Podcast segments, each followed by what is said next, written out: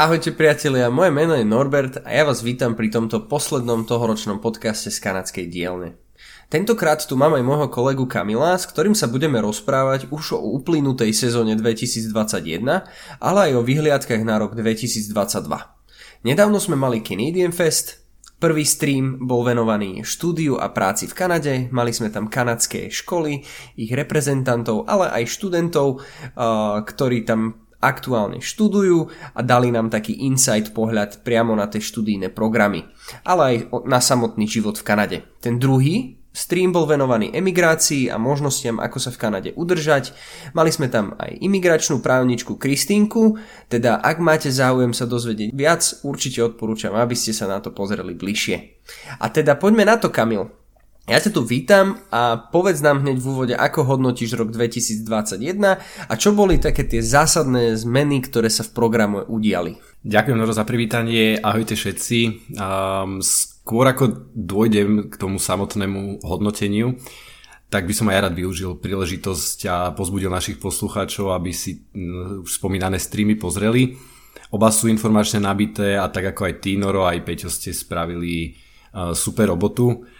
Teda ak ste webináre nevideli, e, určite odporúčam, nájdete ich na našom YouTube kanáli, e, keď si vyhľadáte Enjoy Agency. Mm, poďme teraz ale na samotné hodnotenie sezóny 21. Mm, na začiatok len e, pripomeniem našim poslucháčom, že budem rozprávať o programe Working Holiday, alebo ho aj niektorí z vás môžu poznať z našich stránok pod názvom Práca v Kanade ak by to bolo možné, tak e, jedným slovom by som označil na túto sezónu ako, ako špeciálna. Špeciálna bola v podstate do veľkej miery v e, spojení alebo v kontexte s pandémiou. Áno, bohužiaľ, opäť raz je tu tá, dá sa povedať, už naša stará známa pandémia, ktorá nám ešte stále robí vrázky na čele. Um, je určite na mieste spomenúť, že sezóna bola špeciálna nielen pre Slovákov, um, ale zasiahla v podstate tisíce až 10 tisíce mladých ľudí po celom svete a to naprieč uh, všetkými 35 krajinami, v ktorých uh, International Experience Canada funguje. Presne tak, Kamčo. Ako tá pandémia tu už nejaký ten piatok s nami je. Vyzerá, že ešte nejaký ten piatok bude. Podstatné je, že sa do tej Kanady dá dostať a treba hľadať tie chodničky, ktoré sú schodné. Takže, ale poďme späť k tomu, čo, k čomu som ťa vlastne vyzval, že povedz nám, že tie základné zmeny, ktoré sa udiali v roku 2021 a ako to priamo ovplyvnilo klientov a žiadateľov. Dobre, poďme na to. V prvom rade um, bolo posunuté otvorenie samotných žrebovacích púlov a a to takým štýlom, že sa otvorili až 1. marca, pričom bežný termín otvorenia zvykne byť začiatkom roka niekedy, niekedy v priebehu januára. Ďalšia zmena, ktorá sa udiala v tejto sezóne, sa týkala samotnej kvóty. Um, len pripomeniem, že International Experience Canada je kultúrno-výmenný program, ktorý zahrňa v podstate tri programy, Jedným z nich je Working Holiday, druhý je Young Professional a tretí je International Coop. Um, zmena, ktorú spomínam pri Working Holiday vyzerala prakticky tak, že znížili počet miest z 315, ktoré sme mali no, pridelené po minulé roky, uh, na 245, čo v podstate vychádza minus 70 miest. A kdežto ale na druhej strane v tom susednom programe Young Professionals ten počet navýšili. Išiel z 30 na 100. Takže v podstate na konci dňa sa celkové čísla v rámci celého IEC v podstate nezmenili a došlo len k presunu v rámci jednotlivých programov. Bod číslo 3 tu máme hotelovú trojdňovú karanténu. Ako to bolo? Mm, tá spomínaná trojdňová karanténa bola povinná pre ľudí, ktorí pricestovali do 9. augusta a prebiehala v hoteloch, ktoré na to určil štát alebo boli ním autorizované. Po tých troch dňoch nasledovala ešte povinná 11-dňová karanténa už vo vlastnej režii. A Po tom spomínanom 9. auguste prišli zmeny a teda potešili sa hlavne zaočkovaní ľudia, kedy dostali možnosť pri vstupe do krajiny, o nich úradník v podstate rozhodoval, mohol im udeliť výnimku z tejto karantény. Takže ak bolo všetko, všetko v poriadku, boli zaočkovaní, tak mohli dostať výnimku a pokračovať do krajiny. Ostalo stále v platnosti náhodné testovanie na letisku a aj zaočkovaných ľudí, pretože sa človek jednoducho mohol nakaziť napríklad počas letu. A pre tento pre tieto prípady musel mať každý so sebou už pripravenú, pardon, pripravený karanténny plán a ak by náhodou ostal pozitívny alebo vykazoval známky nákazy, tak e, by to tej plánovanej karantény nastúpil. No a ako ste sa mohli teda dovtipiť, tá hotelová karanténa len umelo zvyšovala vaše vstupné náklady na celý program. Pretože tú karanténu ste museli absolvovať, musela to byť štátna karanténa a nebola vôbec lacná. Takže sme radi, že zmizla. Poďme ďalej. Ďalším bodom je téma job offer.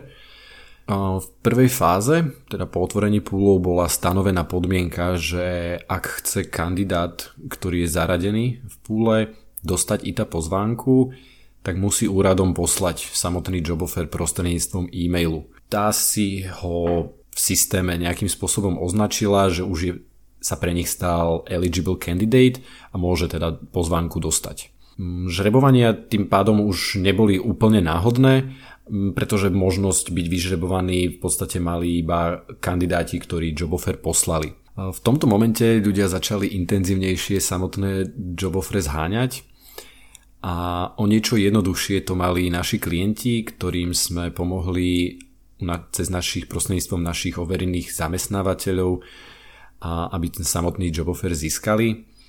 Mm, boli však aj takí, ktorí to, ktorí to skúšali sami a zároveň vieme aj o takých, ktorým sa to vôbec nepodarilo a tí sa neskôr obratili na nás. V priebehu roka sa to opäť zmenilo a počas septembra, keď bola plná zaočkovanosť v Kanade zhruba na úrovni 70%, a povinnosť posielať job offer zrušili. Mm, svoj význam nestratil úplne, keďže mm, v tejto chvíli slúžil hlavne pre nezaočkovaných na to, aby mohli do krajiny vôbec vstúpiť. Mm, buď sa teda na na hraniciach človek preukázal očkovacím certifikátom, alebo to bol platný job offer. Dá sa teda povedať, že priebeh žrebovania sa vrátil do starých koľají. No a najbližšia avizovaná zmena je naplánovaná na 15. januára, ale o tej si povieme viac trošku neskôr. Sezónu 2021 kanadské úrady oficiálne ukončili 12. novembra a vtedy v podstate prebehlo posledné žrebovanie a boli rozposlané aj posledné pozvánky. Po zatvorení pulov však ostali po celom svete nevyčerpané kvóty a aj v podstate tej našej slovenskej ostalo niekoľko desiatok miest. Mm, my sme v predchádzajúcom podcaste vám spomínali, že očakávame masívne záverečné žrebovania ale aj na naše prekvapenie sa to vôbec neudialo. Kvotu 2021 teda kanadské úrady uzatvorili aj s nevyčerpanými miestami. Zhodnotil si to vynikajúco. Je tam ešte niečo, čo by, čo by mali vedieť?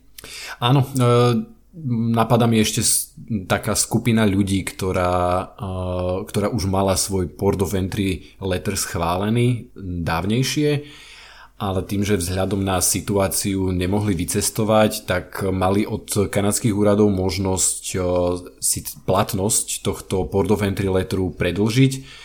Maximálne to bolo však od 12 mesiacov.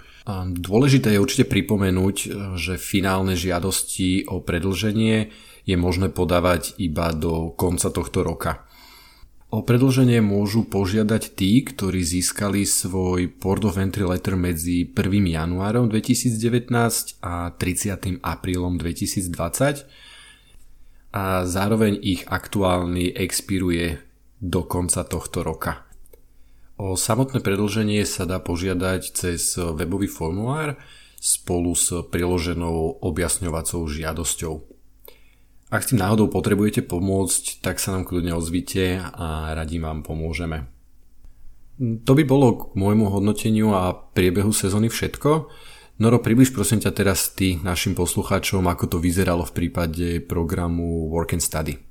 V poriadku. Čo sa týka programu Work and Study a toho, tej, tej, tej timeline, ktorá bola v roku 2021, tak ja by som to rozdelil na také 4 fázy. Hej, tá, tá prvá fáza bola, ako Kamil už spomínal, uh, podobná pre, ako pre program Working Holiday je tá hotelová karanténa, ktorá nakoniec, uh, od ktorej tá kanadská vláda upustila. V tej druhej fáze už tá hotelová karanténa nebola podmienená, ale bola klasická karanténa, to znamená, že buď skrz um, školské možnosti, alebo si to ten klient musel vypracovať sám a zohnať, či už cez Airbnb alebo cez nejaké iné možnosti, plus samozrejme musel mať uh, kvalitný karanténny plán. Následne potom sme sa dostali vlastne do tretej fázy, kedy sa začalo očkovať a tá tretia fáza uh, je, uh, by som povedal, že súčasná tá súčasná fáza je taká, že očkovaní majú možnosť získať výnimku, že nemusia nastúpiť do karantény. Samozrejme musia mať k tomu všetky supporting documents. Um, tú výnimku udeluje pri vstupe ako už Kamil spomínal, úradník a nemusí ju udeliť v prípade, že nie sú splnené alebo niektorý z tých dokumentov, ktoré sú potrebné chyba, alebo ten klient alebo ten cestovateľ vykazuje príznaky práve toho covidu zo skúseností našich klientov o, môžem s čistým svedomím povedať, že všetci, ktorí od nás odleteli, tak tú výnimku aj získali, ak boli očkovaní. O, samozrejme, o, treba podotknúť, že čo sa týka tých neočkovaných klientov, ktorí cestovali, tak tie podmienky na vstup mali veľmi podobné, respektíve totožné s tými, ktoré som spomínal v tej druhej fáze, čiže museli absolvovať plnú 14-dňovú karanténu, um, popriletový day 1 test, day 8 test uh, a tak ďalej. Um, čiže možno taká nevýhoda. A teraz sa dostávame do tej, do tej, na tú poslednú a to je tá štvrtá fáza, ktorá sa vlastne začne uh, 15. januárom. Je to fáza, ktorú ešte len očakávame a Kanada ohlásila, že do krajiny vpustí či už cez program Working Holiday, Work and Study alebo rôzne iné, iba očkované osoby.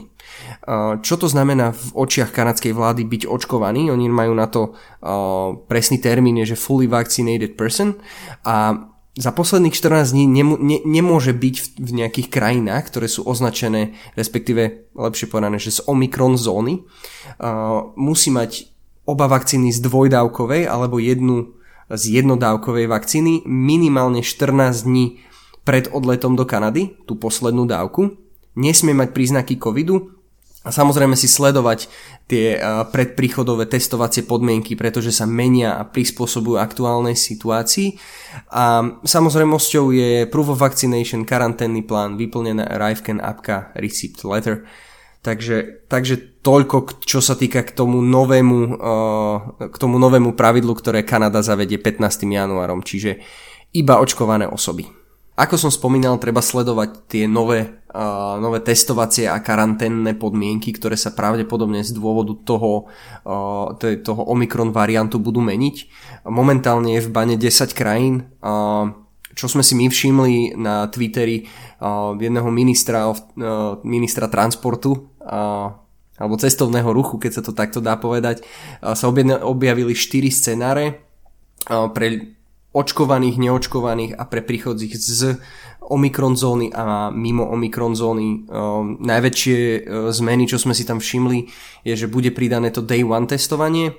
Uh, to znamená, že ten klient, keď priletí, aj keď je očkovaný a ide mimo Omikron zóny, tak uh, bude musieť uh, mať day one test s tým, že nastúpi následne do karantény, do, te, do, kým mu nepríde výsledok toho testu. Keď mu príde negatívny výsledok, je voľný, keď mu príde pozitívny, ostáva v tej karanténe. A tie, tie designated uh, uh, quarantine facility sa budú týkať iba ľudí, ktorí uh, prichádzajú z uh, Omikron zóny. Ešte jedna informácia ohľadom Day One testu. Aj na stránke uvádzajú, že je lepšie sa na tento test registrovať dopredu, aby ste sa vyhli nejakým obštrukciám potom už priamo keď priletíte.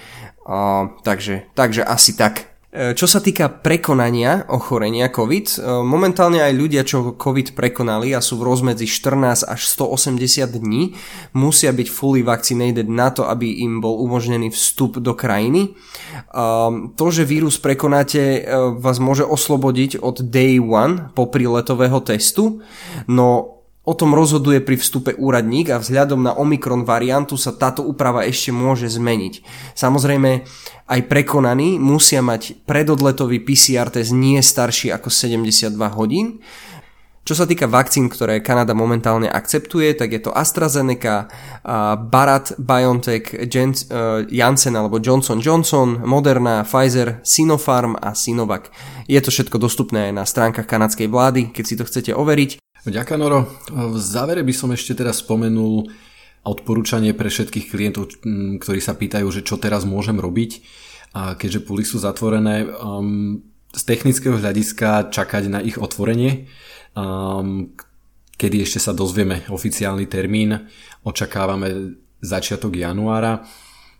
Dôležitá informácia je, že do nových púlov sa budete musieť zaradiť odznova. Všetci tí, ktorí ste boli aj 21 a nemali ste to šťastie a pozvánku nezískali, tak e, po otvorení nových púlov už ten vytvorený váš CIC profil zaradíte do nových púlov 2022.